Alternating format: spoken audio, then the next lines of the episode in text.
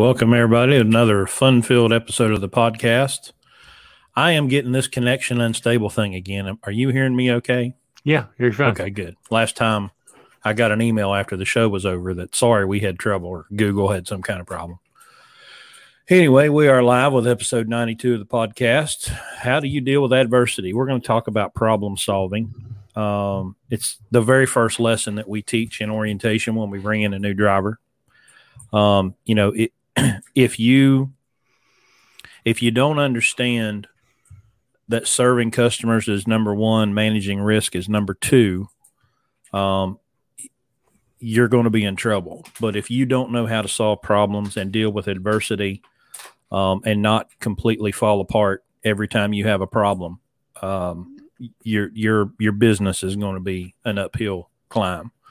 Um, Larry and I have gotten pretty good at problem solving. Um, you know, he he always says, "Just give us a minute, get us back to back in the foxhole, and and we'll figure it out." And it always comes in threes. Whenever trouble comes, when the first phone call comes, it's not going to be long before the second and third comes, and they usually all happen at once. So, uh, just wanted to, you know, just wanted to kind of talk through this because you have to have, you know, in the medical field, they call it triage. You know, you've got to stop the bleeding first. Um, and and it, you really have to shut off everything else, all the distractions, all the stuff that doesn't matter right now in this minute. What am I going to do to get myself out of this mess that has either been dumped in my lap or I have brought upon myself or I haven't prepared for? What are you going to do? Um, you know, we could make this podcast and just sit and tell stories for an hour about all the crazy stuff that happened to us, and you've heard a bunch of those stories. Um, but I think we should just kind of break down what it is we do when that phone call comes and a driver says, Hey, I'm in trouble. You know, we have to just stop everything that we're doing and we have to look around. And I start with, Okay, where are you? You know, where are, are you on the side of the road? Are you in a truck stop? Because all the different, um, you know, I got to make sure you're safe first, you know, so safety is number one you know, if you're on the side of the road, you know, get your triangles out, um, get your four ways on, and do everything you can to get into a safe position. Um, and then it's, let me tell one story. So when I first became an owner operator, there, like, there won't just be one. Well, that's true. Everybody, a little ready, okay? A little one. So when I first became an owner operator, like real owner operator, I, and I'm, I'm leased to Landstar. I'm a few months in, and I'm going down the Bluegrass Parkway in Kentucky. I'm almost to Elizabethtown, and this big boom happens and scares the crap out of me, and I lose power, and I hit the shoulder, and it scared. I'm like, it sounded like a bomb went off under my hood. Well, I open the hood, and on the passenger side, there's a big black rubber hose that connects the charge air cooler to the intake manifold, and it had blown a hole in that, and the springs hanging out and I pulled my phone out of my pocket and I looked at the TA app, I think at the time, and oh, I'm not very far from Glendale. And I started to call and I went, wait a minute. That's what a company driver would do. What am I going to do? Like, how much is it going to cost me to have this this person who probably doesn't know what they're doing from the TA or the Petro come up here at however many dollars a mile and they're going to come up here. What are they going to do? Well, they're probably going to say, "Oh, your hose is broke. Now we need to get a hose." So your, I, your engine's locked up. so I looked in my side box and there was a roll of duct tape. Your engine's locked up. So I put the spring back. I took the hose off. I had two clamps. I took the hose off. I put the spring back in it, and I wrapped an entire roll of duct tape around that hose. And now I drove to the Petro. Well, now I don't have the road call fee. and I don't have all their stuff. Now I'm at the Petro, and I go in, and they say, "Oh yeah, you ain't got one of those." Okay, where can I get one? Uh, Louisville. Well, that's in the wrong direction. I'm going south. Where can I get one? Nashville. Okay. Well, if you get one, what's it going to cost? Four hundred dollars. So I called Neely Coble on the phone, Googled them, called them. hey, you, here's my VIN number. You got this part? Yeah, 200 bucks. Okay. And I drove that truck from exit 86 down to Nashville.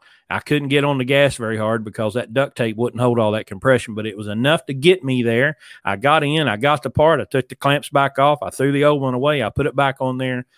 That could have been, you know, that could have been fifteen hundred dollars, eighteen hundred dollars by the time not not even counting the lost revenue. By the time I'd have called somebody to come to the truck, they would have come to the truck and said, "Oh, we don't have one," and then they're going to have to go get one, probably in Louisville, and they're going to go to Louisville and they're going to come back, and the whole time I'm going to be sitting on the side of the road, and by the time they get done, it's going to be fifteen, eighteen hundred, two thousand dollars. I fixed it for two hundred bucks but you got to be willing to step back and say, what can I do right now in this situation to make this better? The other thing is you have to take matters in your own hands. If you rely on other people in this industry to solve your problems, you're going to be really, really disappointed with what you get in the most for the most part. And that's the hardest thing we have to teach new people that come to Landstar, or really anywhere. But when you know, because we're attached to Landstar, but we have our drivers assume that they can just take their vehicle to a shop and and trust that shop with their truck. And they're going to do everything they're supposed to do the way they're supposed to do it when they're supposed to do it for the price they said they would do it. And none of those things are going to happen okay? Yeah. none of them. So you know you you have to understand that you had to prepare yourself for the fact that you're you can't count on anybody but you you know? And and it you would think that you take your truck to a tire shop and a tire shop would know how to freaking mount a tire but they don't okay? Nope. and you you you could even tell them how you want them to do it and they'll run you off and they'll do it the way they want to do it you know? And so you have to lurk you have to go only as far away as they can't see you where you can still see them and you have to watch everything they do because if you don't, they're going to leave you out there with one lug nut tight and the other nine loose. Okay. I've had that happen. Okay. I yep. literally have had that happen. They hand me the keys, tell me it's done, and I watch them, watch them torque none and tighten one down with the air wrench. now, had I not watched that, I wouldn't have known that. And I'd have left there, and within five miles, I'd have been wrecked. Who knows how many people would have been hurt? Okay, so you you cannot you cannot trust anybody, you know, except what you see with your own two eyes. You also, if you're going to do the things that we do with modifications and things that are outside the norm in this industry, uh, then you have to educate whoever you're dealing with on how to work on that or how to do it, including tire pressure. Yep. Okay. How many times have we heard, "Oh, you can't do that; it'll blow up the the the tire," you know? But yet, we I talked to the the the the most well known expert in the truck tire industry in the world.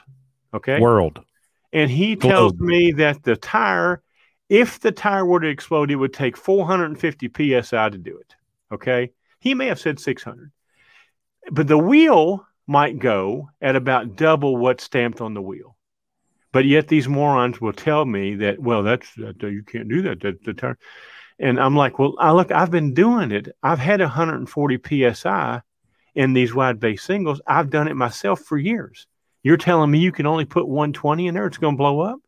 I, am walking around breathing and living and bitching right now. Did it did it burn, did it blow me up? You know, so it it just it the ignorance is prevalent. It is uh, it's it's disheartening, disgusting, but it's prevalent, and um, we deal with this every day. And you can take it into whatever direction you want. Okay. Um, not just repairs. There's all kinds of things that become crises in this business besides just maintenance work, you know. Um, at Landstar, everybody likes to bitch about brokers and agents. You know, um, again, they don't anticipate, they don't ex- look for the unexpected. You know, they don't try to figure out um, how to solve. The, so all they want to do is call the agent and throw the ball back in their court, which will get resolved, but it might not get resolved in your best interest. You know, We we had a we may have talked about this, but we had a pro- problem. We had we had a we had a situation in our fleet back in March with tolls. Okay. Mm-hmm. We have transponders in all of our trucks. So it doesn't require the driver to physically pull money out of his wallet and hand it to the people in the toll booth and and feel that pinch of having to pay that bribe ransom to use that road okay? Extortion. That's full of part potholes and you know anyway i digress. So they can just fly under the the thing with our transponder and look it, it, to them it's transparent. I do this the tolls paid and you know. So we made judgment calls. We made decisions that weren't based on uh, proper solving problem solving techniques. We took the easy way out, or we took the way out that you didn't have to think. All right. At the time, we only had, I want to say, eight trucks running, seven. trucks. I don't know. It was less yeah, than what we have now. Seven, yeah, seven or eight. Yeah. And at that time, my if projected out for the rest of the year, my total bill would have been over forty thousand dollars for seven trucks. Now, mind you, we now have 10 getting ready, actually 11 getting ready to add two more, 13. So that is unacceptable, you know, because as we all know, the BCO pays the tolls, right? Unless you can negotiate them into the into the to the load.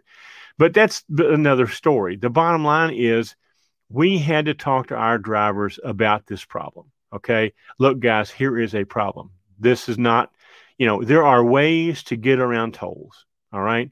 The problem is you have to think about it. You have to diagram, you have to analyze it, diagram it out, see how many more miles it's going to take, see how much more time it's going to take, see how much more fuel it's going to take.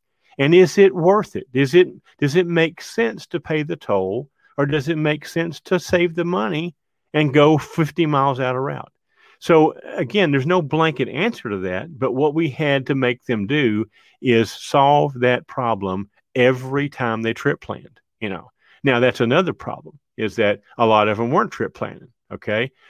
Toll showed up. Well, I got to take the toll road because I didn't sit here and do my prep and find out that yes, there's another road here that I could have taken that wouldn't have required tolls. But, but again, that was another problem. So we're in the problem solving business here. You know, we thinking about this this um, thing tonight. It, it occurred to me that I named this business Blue Ribbon Logistical Solutions. We shorten it, abbreviate it, because that's a lot of words to say. But the most important word in that name, we leave out a lot. And we don't even use it in the podcast, the Blue Ribbon Podcast. So from now on, we're going to have a meeting Thursday afternoon with our drivers. From now on, we're not going to leave out the word solutions. Our company is Blue Ribbon Logistical Solutions because we provide solutions. We're experts at solutions. We're not going to leave that out of our name because that's our identity. That's what we do. That's what we teach people to do. So we're no longer going to leave that part of our identity to be discovered by people, you know, on the internet or whatever. So um, we're going to not only uh, identify it, but we're going to uh, make people understand that that's what we're in business to do. That's what every business is in business to do, by the way. I just had the foresight to name ours that because at the time I thought that this business might end up solving different solutions, which turns out it's it's kind of doing that because we're doing things for different people. We have different kinds of customers here. We have freight customers, we have truck owner customers, we have employee driver customers, we have lots of solutions that we solve here. So it, it's it's it's a I put a lot of thought into choosing that name, and then I've let us over the years get away from it, and we're no longer going to do that. That's what we do. It's it's a it's against our I don't know if it's nature or, or it's programming to not want to question not want to question the mechanic, not want to question the agent, not want to question the customer. It's one thing to question people and be a jerk about it. Um, you you can you can be tactful and um, and and do it with grace, but you have to question everything. And you also have to know when you're in charge. And we tell our drivers, um, we, we give them the information that they need to have and we educate them. But when they're our agent and they're standing in the shop, you have to remind them to remind these people hey, I'm the customer, I'm paying the bill, I am in charge. You will do what I tell you to do. There are two people on planet Earth that I will leave my truck in their care and walk away Carl Bonecutter, Quentin Klein. That's it. I can I can hand my keys off to Carl. I can hand my keys off to Q, and I know they will do what I ask them to do. But that's it. That's relationship. But anybody else, I'm standing right there. Um, I'm not walking off. Um, I had one guy try that one time. Um, at the I think it was at boss shop in Indy, and I looked at him and I said, "Who's paying the bill?" And he just gave me a blank stare. And I said, "I'm I'm gonna know what's going on here." But insurance regulations prevent it. I'll Yeah. sign a waiver. Bring it Yeah. to me.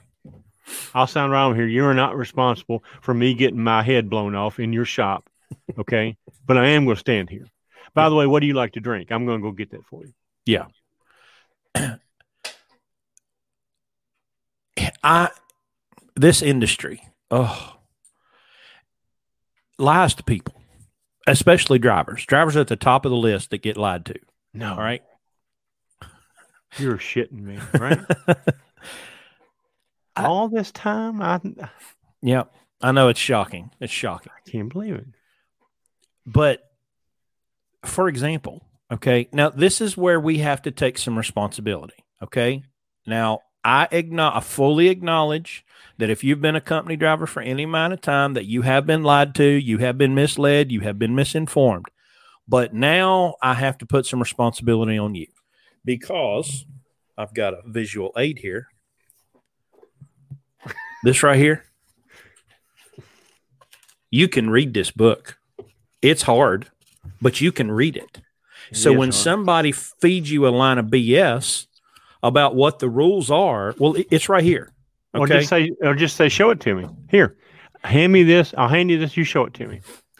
I also now this is a relic. I got this out of Larry's old truck. I don't know if any of y'all have seen one of these before. Okay, but I'm going to show you an example of something here. Um, I'd like to have that back, by the way. Bring that next week. I want. Okay. Um, today, and not for the first time, I had a driver call me and ask about uh, a, a weight issue with, uh, well, I'm, I'm overweight. Okay. Tell me about it. Well, I'm 29,000 on the drives. I'm 35,000, 30, 36,000 on the trailer, and I'm 12,000 on the steers, and I can't move anything. And I said, Why?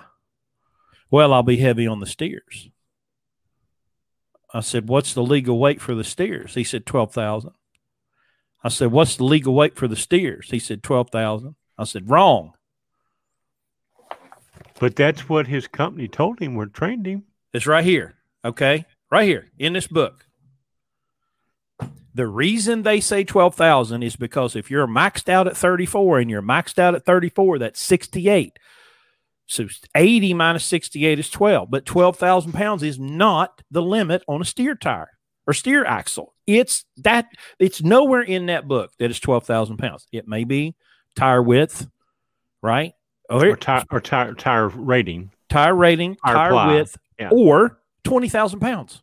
Okay. But these companies, of course, they, they, they, they, they fundamentally believe that drivers are idiots. So they treat drivers like they're idiots. Um, and then drivers act like idiots. So, but you got the book right there. If you want to know what the steer axle weight is in that state, look it up. If you want to know what the bridge wall brawl for kingpin to trailer axle or kingpin to center of trailer axle or kingpin to center of rear axle, it's right there in that book. Pick it up and look at it, and then you'll know there's no guesswork. But we have a lot of people come here, okay, and, and they want the bounty of information, but they also won't be told what to do. Well, that's not how this works. It's wax on, wax off. I, I will, I'll tell you probably once, but then the second time you ask the same question, I'm going to start pressuring you. I'm going to start pushing back on you to try to get you to seek that answer on your own. And my God, now people, we got Google. Just, you know, so anyway, we have to be willing to question. We have to be willing to find the information on our own. What is that answer and where can I find it? The answer is not Facebook. Do not go to Facebook and seeking information. Okay. Google's scary enough as it is. Okay. With a little bit of discernment through Google, you can generally find what you're looking for. But you have to be willing to question what you've always been told, what you've always believed. Don't believe everything you think you look out that windshield long enough, you can make up all kind of stuff. Well, and you need to recognize the difference between opinion and fact. Okay. And you know how to tell that? It's really, really easy. There's one simple question you can ask when somebody gives you some answer like that, that you can immediately tell if it's opinion or fact. Here it comes. And, and the question is, why? Tell me, tell me why. Why? Why? Why can't you put more than 120 pounds of tire, uh, air in a tire? And just listen and shut up. And he'll reveal to you immediately his lack of knowledge, his lack of anything. Now you know that that's opinion, not fact. Okay. So it's the easiest question in the world, but nobody uses it. They'd rather go to Facebook and ask somebody else who doesn't know any more about it than you do their opinion. I that I, that blows me away. Why somebody would go on Facebook? That would be like walking into a truck stop, sitting down in the middle of the liar's counter, and asking somebody in there for, for knowledge. Okay, if there's 20 people in there, you'll get 30 different answers, and none of them will probably be correct. No, but that's what we do. And the know? one guy that does have the correct answer will be laughed out of the room. And the guy, the guy that told you that he couldn't put more than twenty, the only way he knows it's because somebody told him that, that trained him, and they trained him by, come over and watch me for a few days, and you'll see how I do this, and that's his training. You know, it, it's it's sad. I'll repeat, it's sad, sickening, disgusting, but it's what we have to deal with. Okay, so the way you prepare yourself from this is arm yourself with the facts or the resources to get those facts and don't accept anything else. There's many, many times when we tell somebody, screw off, give him my keys back, void that ticket, we're leaving. Okay? Yep. It's easy. It's your truck. You're the guy paying the bill. Okay? I control this transaction, not you. And oh, by the way, if you go in there and pay a bill and you didn't look it over line by line by line by line, you're leaving money on the table. We had a bill just two days ago to do a partial PM. We don't change oil here. You all know that.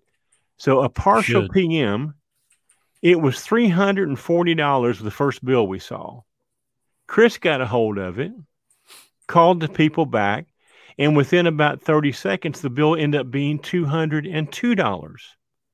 Now, that's about a 35% difference just by questioning. He didn't get nasty. He didn't pull any guns out. All he did was say, What, what, explain this. Why? Why are you charging me to check the gearboxes when it comes with the chassis lube? Oh, well, well, yeah, okay. Why are you charging me an hour labor to drain air tanks? Oh, oh yeah, what?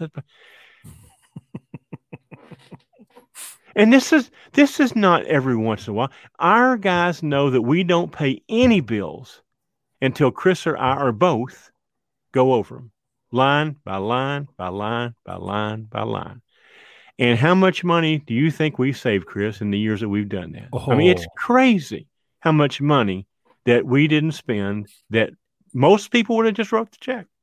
The first time I found this, I'm going to tell you a little, a little quick little story. How when I first got in this business, okay, now look, uh, years ago, I used to be in the service in the automotive service business. Y'all know that. It's what I did. Okay, I unscrewed screwed up dealerships. Boy, could I make a killing in this industry. Okay. Oh yeah. so I go to pick up my truck after having it worked on. One of the very first times I did this, and I'm looking over the bill, and I'm I'm charged like hundred and ninety dollars for a wire. I'm going, damn. So I went to the, I went, I said, I want to see this. Show me the wire that my truck needed. It was, I thought maybe a wiring harness that, you know, engine, you know, guy, t- guy looks at it and goes, well, I just used like, I don't know, 12 inches of that. I'm like, oh, well, where's the other, you know, where's the other $189 worth of it? So we go to the parts department with the service writer who now is totally, you know, blown away. And I asked the parts guy, I said, can look at this right here show me this wire that's $190. Can can you he looked at it and all of a sudden he kind of got blushing, you know, his kind of got cheeks kind of got a little rosy and everything. And he goes, Looks like I charged for the whole roll. yeah, you did. Looks like I ain't gonna pay for the whole roll. How's that? So, you know, again, maybe it's an oversight, maybe it wasn't. I don't know. It's happened more and more. It's happened certainly more than that one time where we got charged for an entire you know, something or other. But again, most fleets would have written that check from the from the the uh, maintenance office. Never looked at it. Never. These guys get away with this crap so much they don't. Nobody cares. Nobody looks. You're driving somebody else's truck. You don't give a crap what the what it cost. Okay. Mm. That's not how we teach our guys here. The first thing we tell them in the first two or three hours of being here, this works only if you drive my truck just like it's yours. And if you don't, this won't work and you won't work. So it you can't be a company driver here. You can't just not care. It won't work here. It also won't work when you're in your own business, and that's what he, we're here to do, is to um, teach you through wax on, wax off how to do for yourself what you do for us. So it's um, it, it's not you know, it, it it's not it's not rare that we have to do this. It's every freaking time we do something, we have to do this. It's rare than we don't. Yeah. Once in a while, we'll get a. Usually, it's a twenty-five dollar chassis lube. We'll write that check. They, it, except for not checking the gearboxes and charge for that, there's not much more they can screw that up with. Okay, but beyond that, it's uh, it requires our our intervention. Now, there's we're, we're, concentrating a lot on maintenance here, which is a big deal. It's a it's a big expense. If you don't watch your p's and q's, and it's it's where the most money. it's where the most chaos is. You know, it, it, a load cancels. You know, that's a problem, obviously. Um, but when the truck breaks down, that's the most chaotic because you're kind of out on an island and you know, and if for me, when that happens, you know, I just I have to start thinking, well, it, it can I get somebody to the truck? Will the truck move at all? Uh, can we get somewhere? We're gonna have to send somebody there. Um, you know, that's that's fraught with problems. I sent two I sent two road services after one truck one day. And we oversolved that problem. Yeah, big time you know. but you think, okay, so let, that's a perfect example. Let's think about that. So I've got a truck that's got a leaking brake chamber, and she can't move, right? Because the the the one wheel uh, position is locked up. So I go to truck down, and I call the first one, no answer. I call the second one, leave a voicemail. I call the third one, I get somebody, but they're not available. I call the fourth one, they got somebody there available. Okay, great, send them over there. Well, what I didn't realize is like the third person I called called me back, but didn't identify themselves as the fourth person. And they're like, "Oh, what's the address?" And and I'm thinking, "Well, I just gave that to you, but here it is." You know, because I'm just trying to solve the problem. What I didn't realize is I had pulled the trigger on two guns. And so one guy shows up and the other one pulls up within minutes of each other. And then the driver calls me and she's like, There's two people here trying to fix my truck. And I'm like, Oh, shit. You know, now I have two people that want to get paid because they came out, you know. Um, but you know, you have to think very strategically about that because you may have to call six or eight people to try to get somebody to come. Well, now you have to make sure once you have engaged one, identify them, know who they are, know what their phone number is, and get them rolling so that they, um, you know, th- they're the ones coming and and they're the ones authorized to do the work. but it's very, you know, and if you are a first time owner operator and you don't have a support system like us or uh, th- there's nobody to call. You are the guy. And especially with landstar man you you have to be you are all of those people that you hated when you were a company driver. All those people that were behind that wall that you weren't allowed into, all the customer service people and the load planners and the coordinators, that's you now. You get to be those those people. And there's nobody to pass the buck to. The buck stops with you, and that's a scary place to be if you're not prepared for it.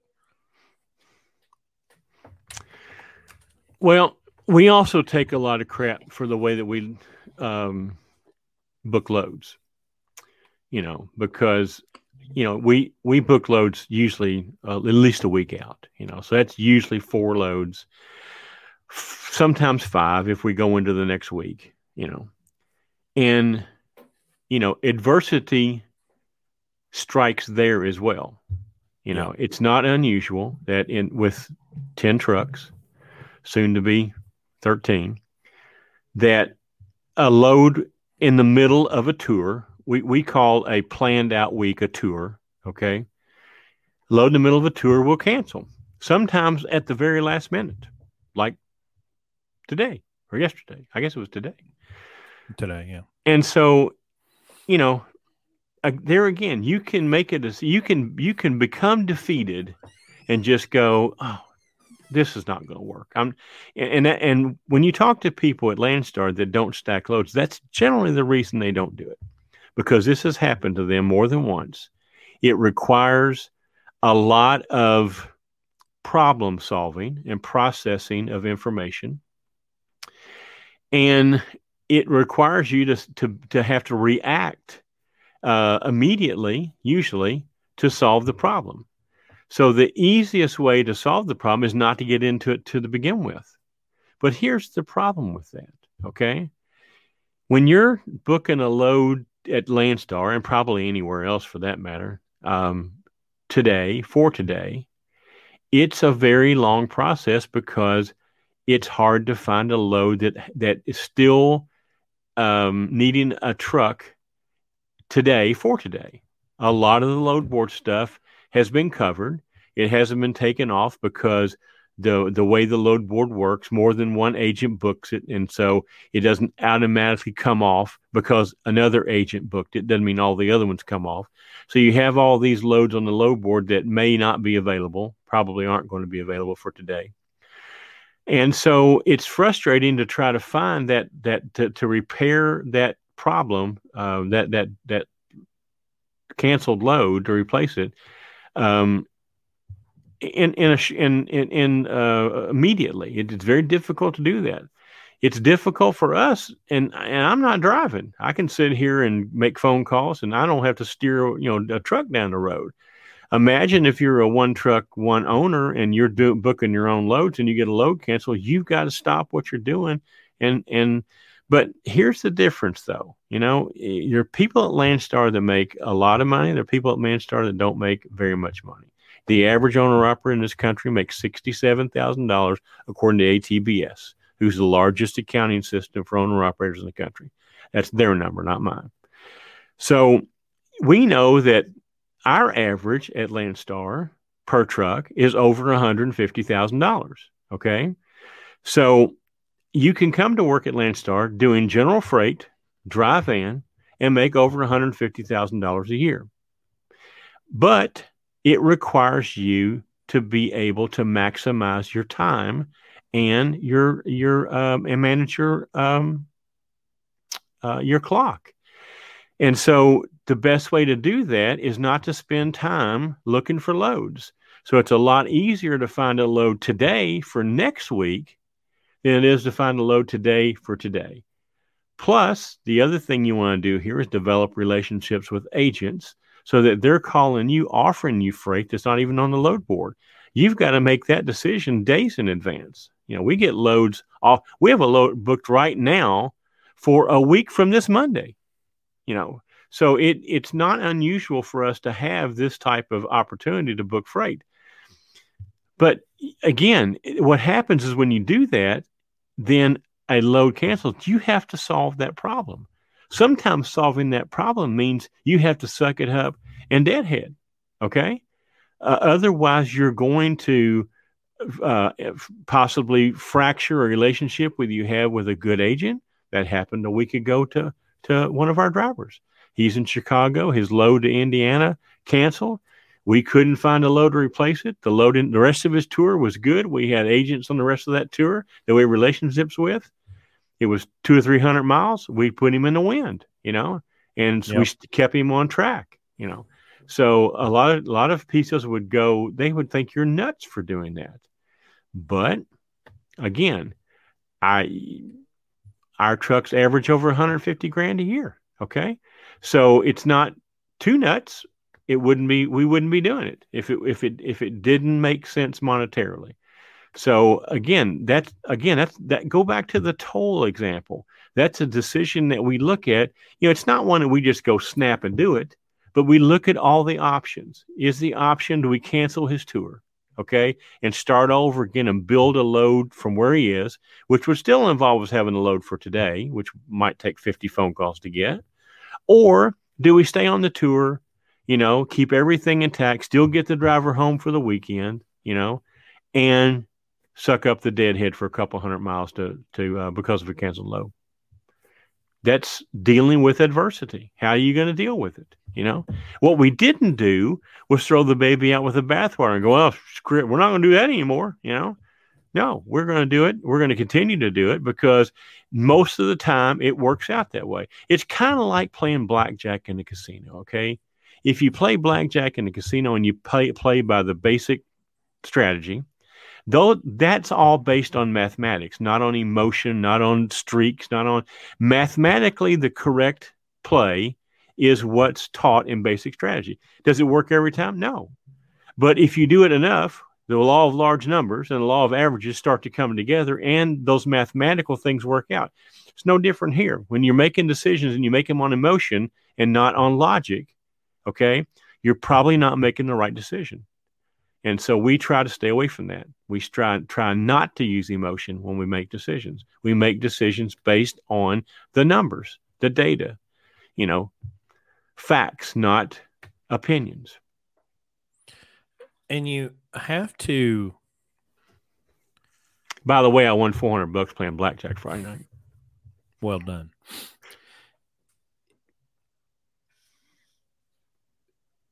There's a almost a passion, right? It, it's easy to quit, you know, and just say, all right, well, you know, I'm done. Um, and you just, but you just have to keep fighting through. And one of the myths that need to be dispelled um, is when you're you're kind of living with a false sense of security. Well, I run new trucks with a warranty. I won't have as, any problems. As if as if that's somehow an indemnification, and it, it's really not.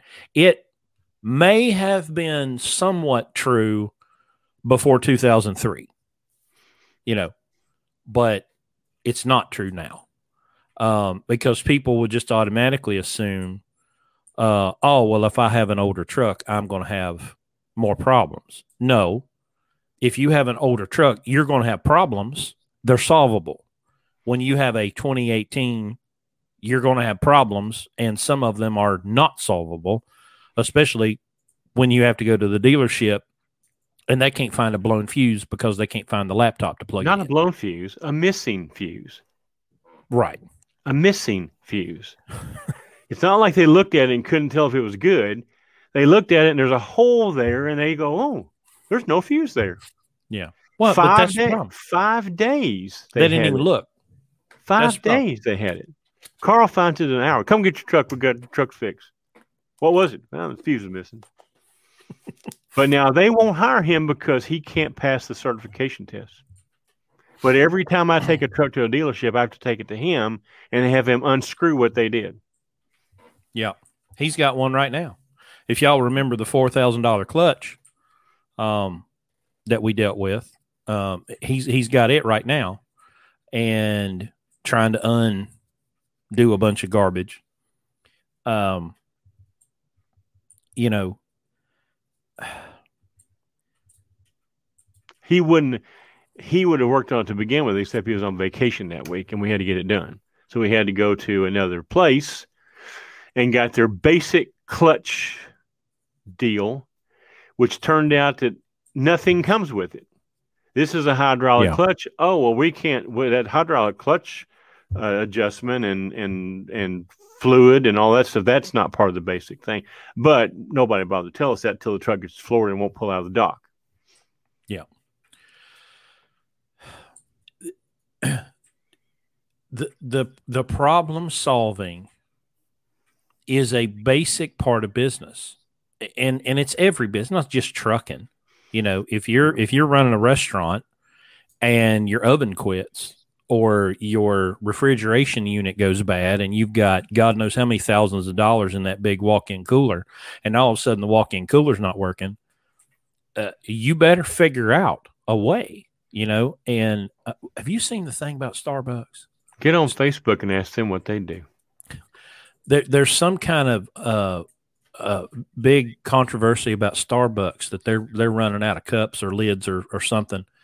Yeah, and, and and and I remember here it was some news clip, and they were talking about it, and this girl's like, "We had to go to the grocery store to buy cups," and I'm like, "Yeah, you probably did," but they were like blown away that you would have to go to Walmart to buy cups to put the coffee in because well, you can't, you know. Don't forget, don't forget our first experience at the barbecue restaurant in your town during orientation.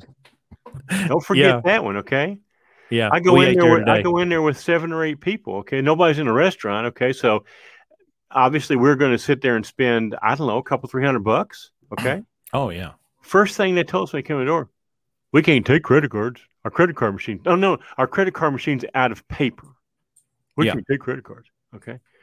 So uh, now let's forget the idea that somebody was uh, responsible for not noticing that they were out of credit card paper and having that. That would be like you running out of fuel. Okay. That, oh, that's a shock. I ran out of fuel. Oh yeah, because the gauge told you this morning you're about to run out of fuel and you just kept driving. Leave that alone for a minute. Okay. So we go in here and I want my guys to have this barbecue. All right. That's what I want. I wouldn't have came there if I didn't want them to have this barbecue. So I really, really screwed them up. I said, well, um, will you take cash? Well, yeah, we do. You have an ATM? No, I don't have an ATM. So they were going to basically told us to leave. They said, well, we just can't wait on you because we don't have any credit card paper. I said, tell you, I'll make you a deal. I said, if you can't find, if you can't fix your credit card problem by the time we get done eating, I'll leave the guys here. I'll drive down the street to an ATM and get the cash, and I'll come back and pay you. How about that? I Boy, had to solve their problem. Oh, yeah, oh, they just like, wow. Well, I would never, never, I didn't think about that. I had to solve their problems for them so that I can go in there and spend three hundred dollars at their restaurant when it was empty. Okay. Now, obviously, that was not the owner. That was an employee. I'm sure. I hope it was one hundred percent. You know, you know so uh, again that's a company driver right there that's a company driver solution to the problem right there you guys can't eat here we don't have any paper for our credit card machine i'm sorry you, you can we you can't have you ever been to a walmart or someplace where they couldn't scan your S, your sku code your ap thing so they couldn't sell anything yeah i bet you i'm going on a limb here we don't have an ace hardware in my town okay i wish we did but I bet you if you go to an Ace Hardware and they can't find the thing on the computer, I bet you they sell you that stuff. I bet you they find a way to sell you that. Mm-hmm. Just just projecting that. We, if you if you own the store and you have all this in, in, inventory, all this, wouldn't it suck right now to own fast food restaurant? Can you imagine oh. investing a million dollars in a McDonald's and have to hire who we have to hire now to operate your can you imagine what what I you you I would never leave. I, I would never be able to leave the restaurant and leave it in the hands of the people that we have that you know, I think McDonald's needs to add a third window. Okay. They need the first window to pay. They need the second window to get the stuff. They need a third window for you to throw the stuff back in that you didn't order. Okay. So anyway, I digress. But that's what that's that's how company drivers solve problems. Oh, screw it. I just won't do it. No. Connecticut just pass some oh, kind oh, of yeah. damn tax thing. Okay. All over Facebook. Well, screw it. They're not going to get any shit from me. I'm not driving up there. That's the that's the solution to the problem. Yep. Screw them. They, they, they, we should all boycott Connecticut. All right. And Tennessee and New York and all the other states that charge mileage tax that you don't even know about. Let me tell you how I'd solve that problem. Okay. I'd let all those guys say that. And I would go up there. I would find a way, okay, to absorb that cost. Because here's what's going to happen. This is a supply and demand business. All right. Yep. As soon as the supply goes away, the demand goes up. I'll run Connecticut all day long, and I'll negotiate it in the price of the of the rate. You know, I'm not going to throw. We're not going to not go to Connecticut because of uh, some time, some kind of damn tax. It's it again knee jerk, stupid answers to problems instead of dealing with adversity and finding a solution. You know, Solutions are just an opportunity. That's all they are. I mean, uh, I, mean, adver- adversity is just an opportunity for solutions. That's all it is. We went to that same barbecue restaurant, by the way, same girl. And my mom is 79, walks with a cane. You know, it takes her 20 minutes to get from the car to the seat. And mom wanted to know what kind of pie they had. And the girl goes, Well, they're in that case over there, yeah. which is like 15 yards, but for mom, might as well be a mile. You know, she's like, well, they're over in that case. And I'm, and I, I, I didn't. My I wife still thinks. It, I said, look, she can barely walk. So, and well, I'll go over there and write them down. And I, mm, yeah, my wife gave me the eye and I had to stop. My wife, um, first of all, she still thinks that when you go to a place like Home Depot, whatever, and you ask somebody f- for for some information, that they honestly have knowledge. Okay, I, am like, I'm like, don't you understand something? Yesterday they were picking up paper in the parking lot. Okay, they know nothing about electrical products. All right, they they know less about it than you do. There's no reason to ask them a question. You mm-hmm. cannot get the right answer. All right. So again, it's it's like our it's like our drivers turning over their truck to the technicians, assuming that they know what they're doing and they're going to do them a good job. Okay, that's a false assumption. By the way, my wife, her first job was at McDonald's. Now this was back in the seventies. Okay, back when they had real meat.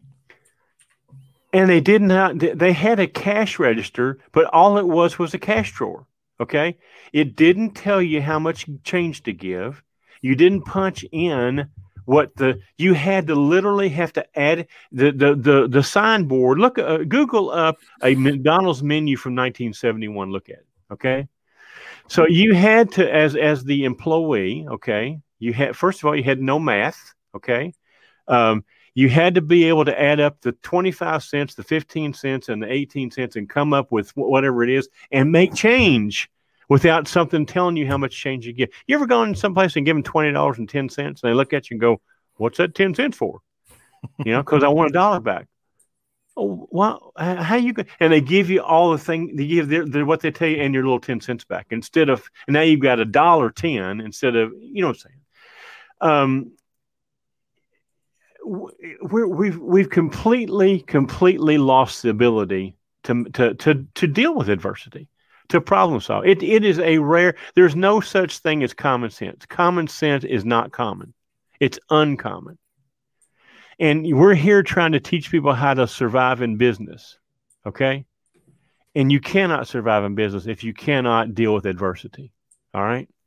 There's not a day goes by that we don't deal with adversity. There's not a day goes by. I see Rocky's on here. I guarantee you he doesn't have a day goes by that doesn't have a. I saw a thing on Facebook today. It had a picture of a broken bolt. It says every quick job is one broken bolt away from three days. Three day yeah. job. I bet you Rocky can tell you that. You know uh, how how uh, how every day is not normal. Not you know it it doesn't have adversity. All right. So it's um There you go. 70 cents for a quarter pounder in 1974. When I was in high school, all right, we used to we used to leave campus, which was illegal, and we went to McDonald's. Uh, the, the school lunch was 42 cents. That was a school lunch, okay? 42 cents. I could go to McDonald's and get a cheeseburger, fry, and a small drink for 68 cents. Okay. So for 26 cents more, I could get food you could eat. Okay. As opposed to food that you can't even tell what it is. So that's um, a little perspective there. Just anyway. So we dealt with adversity. The school lunch would make would kill you. Okay. we went to McDonald's. It probably still will kill you, but back then it was a little healthier than it is now. But anyway, uh, as a 17 year old, he really didn't give a crap about No. fat, on- fat and, Got, and got that iron stomach. Hell yeah. So, um, you know, it, that was how we dealt with adversity, you know? So we, we, we solved the problem. We, we had to walk, you weren't allowed to drive to school. So we had to park off campus. We had 30 minutes. We had to get to the car, get to McDonald's, order, get back, eat, and get back in class in 30 minutes. That was the solution to the adversity of having to eat in the cafeteria. Mystery meat day, you know? what is that? I nobody knows. Yeah. We, Larry talks a lot about identity, you know, and and it's so important, and and I think it it takes a while really to sink in that you have to change how you look at yourself. You have to think about how you view yourself, and and how you value your own knowledge and experience because it gets put to the test. And it's so easy to say, Oh, I don't know what to do. Uh, I, I just need to call somebody. Well, I'm here. You know, I've, I've had to tell one of the new guys uh, to call me. And he's like, Well, I don't want to bother you. And I'm like, But this program, you don't really get much out of being like the five year old that's like, I did it myself. Yeah. And you screwed it up you know you need to lean on me you need to call me um you know I, I i do it all by myself doesn't that's what got you here. You know you did it all by yourself and now you're here. You're here to to learn this. You need to lean on us. You need to call us when you're in that pen, that pickle. Uh, it's a whole lot easier for me to unwind it before you go down that road than once you've gone down that road and i have to get you out of the mess that you've created. Um because this is hard. It's not easy. And that that's why this program exists to try to get you some insulation um, while it's Larry's rear end on the line and not yours, you know, uh, because it's tough, you know, and and you you have to be willing to clean out a lot of the stuff that you thought you knew or that you think you know um, and and and put new new concepts and and new procedures in there. Well, I can't stress enough. You have to quit making decisions based on feeling. Okay, that that's not, you know, it, that that will not serve you well most of the time. All right, even though it might make you feel good at the time, uh, there's usually unintended circum or, or consequences from those types of. Decisions. You know, we don't make decisions like that. People ask us all the time, "Does does your?" co- I, used to go fuel up my truck. Okay, when I was still driving, and always there's you know somebody wants to make conversation. I could really I didn't want. I just want to fuel my truck, get in truck, and leave. Okay, but somebody come up to you and go, "Hey man, your company make you run them wide tires?" I get that all the time. Well, I am the company, and no, they don't make me. I do it because of the. I, there's a reason for doing. it. And they just look at you like, so you do that voluntarily? Yeah, yeah, I do that. You know, we do everything for a reason. We, there's not a there's not a reason why that we do things other than there's a reason for it, and not just a reason for it, but a scientific or fact based, numbers based behind the decision. What are you going to do when you have It a blowout, lot Larry? What are you Oh, going to yeah. do when you have a blowout? Well, I, I, it's very simple. I call somebody to come fix the damn thing. Okay, what are you going to do? You know. So, um, anyway, it it's it, it it it scares people sometimes to to well look we got a live event coming up a couple weeks. The first morning that live event, I will scare the crap out of everybody in there. Okay, when I tell them how much money they've left on the table. All right, I've had people cry. It's a big number. I've had people cry. Okay, it scares the hell out of them when they understand that the decisions they've made have cost them hundreds of thousands of dollars, especially if they keep making those decisions once they know. Because, see, we all know that knowing and doing are two different things. You know, we said that before. We know if you eat the wrong shit, it's bad for you, it makes you get fat. We know if you smoke, it'll kill you. Okay. We know if you drink it, might hurt your liver. But yet we all voluntarily do it, even when knowing the risks. Okay. So if you keep voluntarily doing the crazy stuff you do after I explain to you what it's costing you, I can't help you. Okay. I'll help you if you'll listen. I'll help you if you'll incorporate the things into your operation. We'll save you a whole, whole, whole lot of money. All right. If you come here and you learn how to control your cost and you learn how to not go in debt to buy a truck and you don't go lease a damn truck for $875 a week and then call me and want to go, want to go how to undo it. You know, we, we can, we can stop all of that, but you got to listen and you got to be willing to, to be reasonable and use common sense and make decisions based on facts, not on what they said. And it's scary. It's scary because look, there's a lot of people that don't want to be made fun of. You know, it doesn't bother me. You call me whatever you want. I don't care. You know, just uh, call me. I might wave at you on the way to the bank. Okay, because I go there every day. All right. So you know, I have got no problem with that. You can call me whatever you want. All right. But I don't have to worry about you know um, somebody calling me and going, "Well, you sure screwed me with this deal." You know, can, can, what do you call people that own leasing companies? What do you call them? What do you call these fleets that lease these trucks to people right out of CDL school?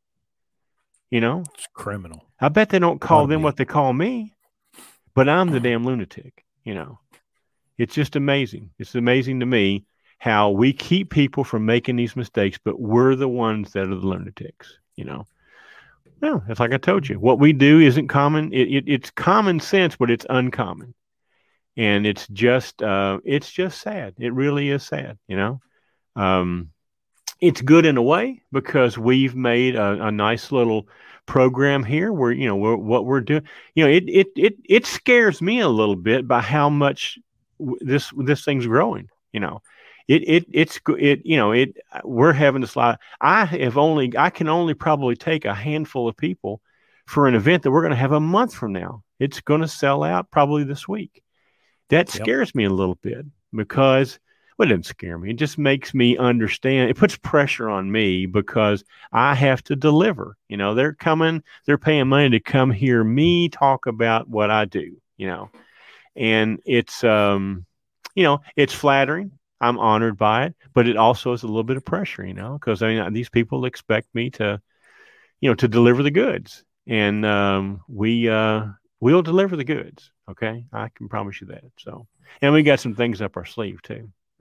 So. Yeah. Let me roll through and see here as we get ready to close out. See if there's any comments. Here's one. Arnaldo Gonzalez. Do you guys install APUs on your trucks? Thank you for all the great knowledge you're sharing. Um, if it has one when we buy it, um, but it's not something. There's such a pain in the ass to deal with. Uh, my God, I was I've I've been going back through our maintenance records and trying to kind of clean things up and get things into a spreadsheet. And I ran across some APU bills today on one of our trucks. You want to talk about criminals and thieves? Uh, these people run these APU shops. God Almighty, we've spent a fortune. Um, on one Thermo King APU. I mean, hell, we could have bought two of them for what we spent on that one. Um, I just, I can't. Maybe if fuel was five dollars a gallon, maybe. Well, that's that's what. Look, when I got in the in the business, there were no APUs. Okay. Then 2009 hit and fuel got to be over $4 a gallon. Then everybody started looking at APUs because at that point in time, it made sense because you could, there was a return on investment. You could, you could plot it out. All right. Back then, those things cost about $8,000. All right. And you could, and fuel was costing almost $5 a gallon. It cost me a thousand dollars to fill up my tank. I couldn't even fill it up because our fuel card stopped at nine hundred ninety nine dollars ninety nine cents. I couldn't top off for the whole year of 09 and 10. All right. So at that point, that you could make sense of it. You know, the question you asked me is a math problem. Today, now look, fuel I know is inching up, but up until right now, I would say we we we do not put them on. If they break, we probably won't fix them okay because you there's no you can't make a return on your investment the fuel is cheaper than now we we don't just just like with the tolls we don't just let the drivers idle you know from the time they leave the house to the time they get back we control that you know? If you're going to get out of the truck you turn it off you know? Hell we're going to talk about this on thursday okay? Listen i have a i had a pair of screens and a turbo fan you know? It, when it when it the sun goes down and the temperature drops down into the 70s, you can put the windows down, put screens in, put a fan on, turn the damn motor off. You know, how many times have I walked down the, the parking lot of a, of a, of a truck stop and you look and there's damn there's there's there's uh, uh, evaporation hang coming in the inside windows. It's so damn cold in the truck. And I look and it's 70 degrees outside. That guy's in there freezing. I'm thinking I need to knock on the window. He's probably froze he won't be able to get up anymore. He'll be dead. You know. I, I resemble it, I resemble that remark. Yeah, well, when you start paying the fuel, you'll quit resembling that remark. so, you know, you just you have to control it. You know, it's like anything else. You just have to understand that if you're going to idle for six or seven hours, now look, I used to drive at night. I had to sleep during the day. All right. So that's different than sleeping at night. Sleeping during the day, it gets it's hundred degrees. All right, in a truck. Sleeping at night, it's not. So if I'm uh, look, if I'm going to buy a truck, I'm probably not going to put an APU. I'm certainly not going to spend, you know, fifteen thousand dollars on one of these damn things, and they're expensive to maintain. They're yes. very expensive to maintain. So I just do the math. If you can't make the return on investment, hell no, I wouldn't do it. Especially right now. Now, fuel gets crazy again, maybe, but I I I would say no for me. It'd be a, it'd be a, it'd be a, a solid no for me. You know, so. Yeah. But there again, I listen, I've driven through Texas without air conditioning before, you know. I've got pansies that won't do that. Okay. They think they're going to melt if they have to roll the windows down and go through Texas, you know. But look, I, I, I guess I'm tougher than most guys. I don't know. I, it's not that. It's just that I know what it costs. Listen, let me tell you a little quick story. I sold a truck to a guy, one of my drivers. He drove for me for about, I'm going to leave his name and all the thing else because he might be listening, but he drove for me for about two years as an employee driver. And then he convinced me to sell him a truck, which I did. And if when when he drove for me, if the vent, if the cigarette lighter didn't work, I had to fix it immediately. Okay. Now look, I don't let stuff go. With important stuff on a truck, we we we do a 120 day inspection to fix stuff, not to hide from it. But right. if if it if the seat squeaked, I had to fix it. Okay, it, it, there's just nothing that would happen that I didn't have to. It became a crisis. Adversity struck, and I had to solve that problem immediately. Okay, because he was a little kind of a pansy. All right, so I sell him this truck. I he calls me the first week he been the air the AC compressor locked up, busted the belts locked up. I'm okay. Well, uh, are you going to fix it? Well, I, I, I don't think so right now. I'm just going to short belt it and I'm going to run it this way for a little while until I can get the money to fix it. Isn't that interesting? Now, if I had owned the truck, I'd have had to flow to flown to Texas and fix the damn truck myself. You know, here now he's down in the South, the deep South, with no air conditioning. He's I talked to him two years later. Two years later, he lives in the deep South. All right, he still hadn't fixed that air conditioner two years later. Isn't that interesting?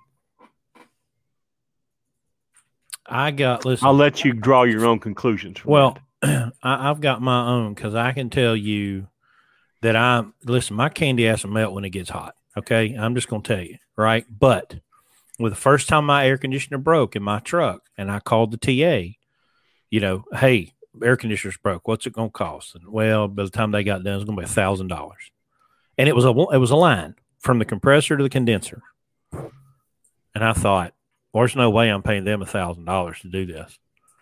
So I got on YouTube and I watched a couple of videos about how to charge it.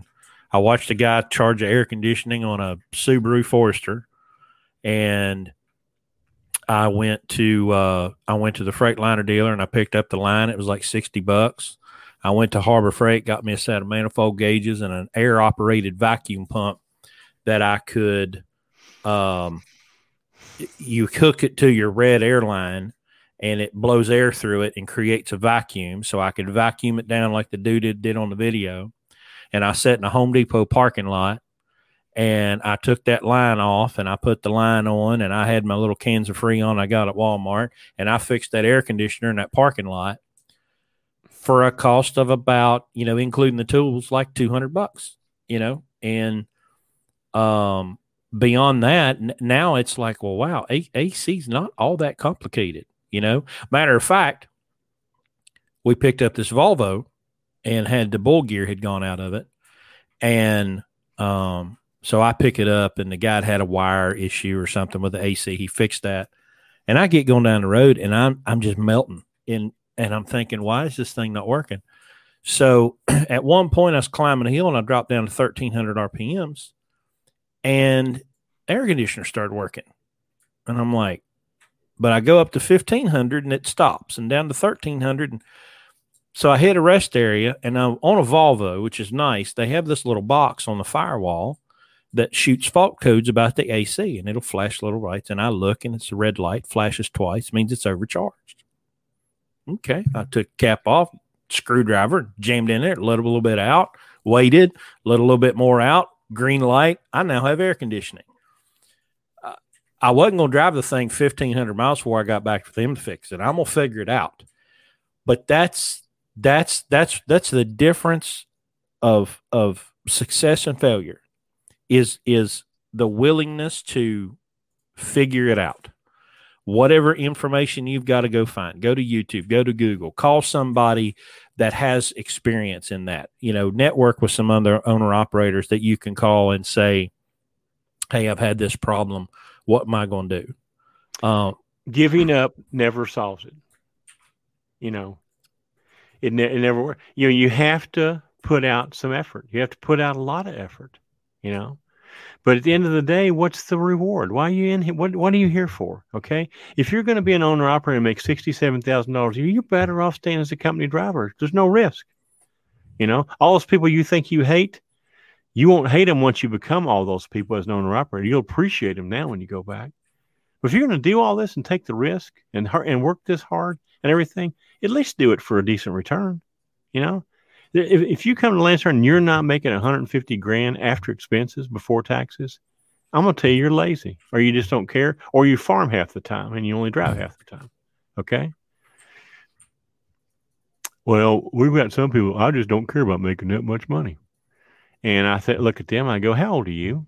Well, I'm 55. Well, let me ask you a question. How long have you been working? Well, I've been working since I was 20. So you've been working 35 years. In your mind, I want you to add up how much money you've made in 35 years. Don't answer it, just in your mind. Now, I want you to think right now what's the largest check you can write me right this minute? Yeah, that's what I thought. But you don't really care about making much money. Well, maybe had you cared about making much money for the past 35 years, and on top of that, like my old buddy Art Williams always says, make and save money, maybe you wouldn't have to worry about making that much money when you're 55. But since you didn't worry about it then, we have to worry about it now. All right. And if you're going to drive one of my trucks, I do care about making money. So we have two people here that have to be pleased out of this deal, you know. Um, I had another thing I was going to talk about, Chris, when you were talking about the air conditioner. Oh, I was going to say the Volvo. When he says Volvo, I need you to understand. We have a 2000 Volvo with a Detroit engine. It's a um, unicorn. They only made them for three years. 99, uh, 98, 99, 2000, and it has a 12.7 Detroit engine. So I don't want you, I don't want to see the comments, well, you're driving a damn Volvo. Well, yeah, we are, but it's not what you think. So, yeah. And it's, it's not fuel, It's a fuel mileage machine. Yeah. Um, yeah. that, that thing gets fantastic fuel mileage. Well, I don't see much else in the comments. I, th- I guess we can wind it down. We're going to start doing this every week. Uh, Carlos, Sunday. Carlos Hardy, I did get your email. Oh, I will give you a call tomorrow and get your information. Um, John, we've already got your information. Um, look, if you guys want to attend this uh, live event, you need to get with me right away. We're probably going to sell out this week. So I have very limited info space. We're having to kick out the spouses now in order to make room for what I got, what I'm going to sell this week. We also got some some tricks up our sleeve. We're approaching our hundredth podcast here in a few weeks. We've got a special guest. We're not going to let let you know yet, but we've already got some a commitment for a special guest for our hundredth uh, episode. And also, we're going to we've got some other things coming up. You, do you want to talk about the Thursday thing, or are you going to let that? What do you want? Do you want to discuss that now or not? Oh well, um, I, it's fine. We're we're going to interview. Um, we're not going to do it live. Uh, it'll be posted on the YouTube channel, but we're going to interview the CEO of LaneAxis, um, Rick Burnett. Uh, it's an exciting new company um, that uh, is basically kind of a blockchain based transportation management system. Really, really, really cool stuff. I had a, a podcast interview with him the other day uh, on a terrible podcast. And um, so, because listen, if you guys are not paying attention to blockchain uh, right now, you need to because that is the future of this industry. So we're going to, especially owner operator model. You know, they're going to be the first ones that can. You know, it's it's going to eliminate the broker. All right, Yep. or significantly change their role, and uh, and the the uh, the owner operator is going to be the first person to benefit from it hugely. So uh, get your finger on the pulse of blockchain. It is it is coming. And uh, I said something to, to somebody today. When they decide to turn it loose on this industry, there are going to be a whole lot of shitty brokers are going to be pissed off in one week. You know, So I got to tell this is so good. So I get a we get a text this morning from a driver. It's 12 hours ago. So what was that 10 1042? So 10 o'clock this morning says the load I had picking up in Perryville, Maryland that went to New York got moved because of the holiday. Okay. Yesterday was the holiday, right? Larry Long's response. And they couldn't figure that out until the day before. Now you see why I posted that warning over a week ago about double checking with your customers about the holiday. We're in, we're in an industry that can't plan ahead beyond the current day. Blockchain will destroy this broker model in one week when it's turned loose on this pathetic group of morons. guilty as charged. I said that, and I did. I told my guys a week over a week ago. I said, "Look, there's a holiday coming up. All right, these morons are not even going to realize that places are going to be closed on Monday. All right, they're going to book you loads. They're going to give you pickup numbers and delivery numbers, and they're not even going to know it. So sure enough, I get a driver that tries to deliver today, and well, it- it's canceled. The load got canceled yesterday because the customer's closed today. That picks Duh. up two days from now. You Yeah. know, like the, the the they couldn't see this holiday coming. You know, it's blindsided them because you know holidays sneak up on you. You know they're Yeah. they don't they're not predictable when they're going to.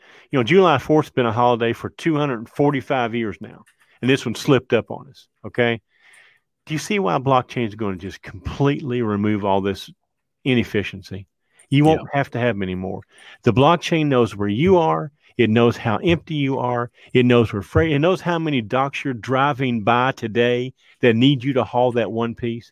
It's going to be so neat if you embrace it and, and jump on it and take it, it. There's going to be a fortune made doing this, and we plan on that's going to be one of the blue ribbon logistical solutions. One hundred percent. All right, that's a good place to end it off. Uh, we'll be back with y'all probably next Sunday, and until then, everybody be cool, be safe. We'll see you next time.